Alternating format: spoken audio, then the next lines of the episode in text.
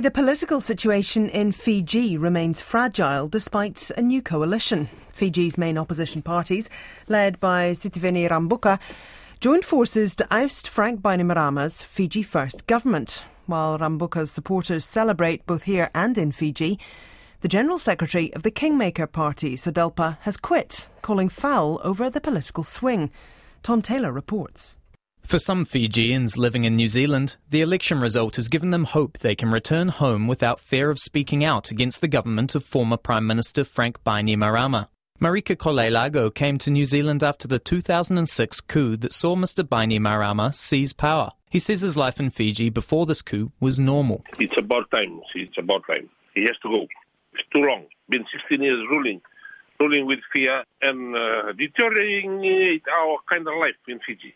Mr. Kolailago says when he returned briefly to Fiji in 2018 to vote in the last general election, he noticed a big change in people. The people are, they just fear to talk or to say anything about the government. If they want to say something, they will have to come quietly to you and then just a one-to-one talk. Shailendra Raju's also been living in New Zealand since the 2006 coup. He'd worked for the late Prime Minister Laisenia Qarase, who was ousted in the coup and has since been involved in a democracy movement for Fiji.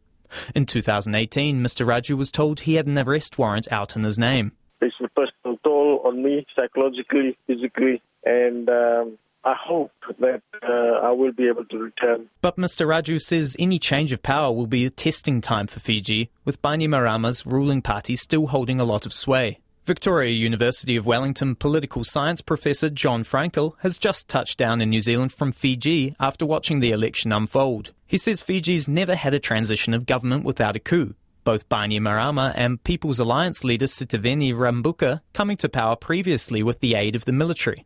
But Dr. Fraenkel says what he saw at rallies was a leader attempting to make up for the wrongs of his past. Rabuka, of course, was the 87 coup, leader, but he has um, presented himself as someone trying to correct the errors of the past.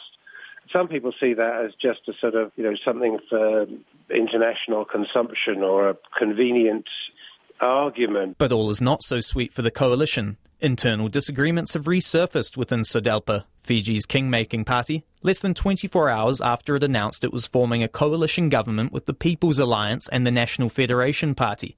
The party's General Secretary, Lenitasi Duru, resigned last night over anomalies in the voting process to elect a coalition partner.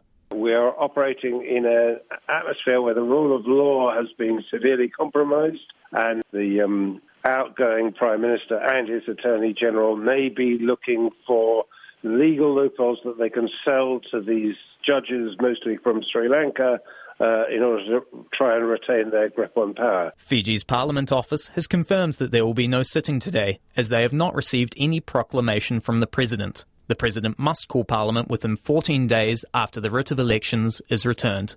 Tom Taylor with that update there.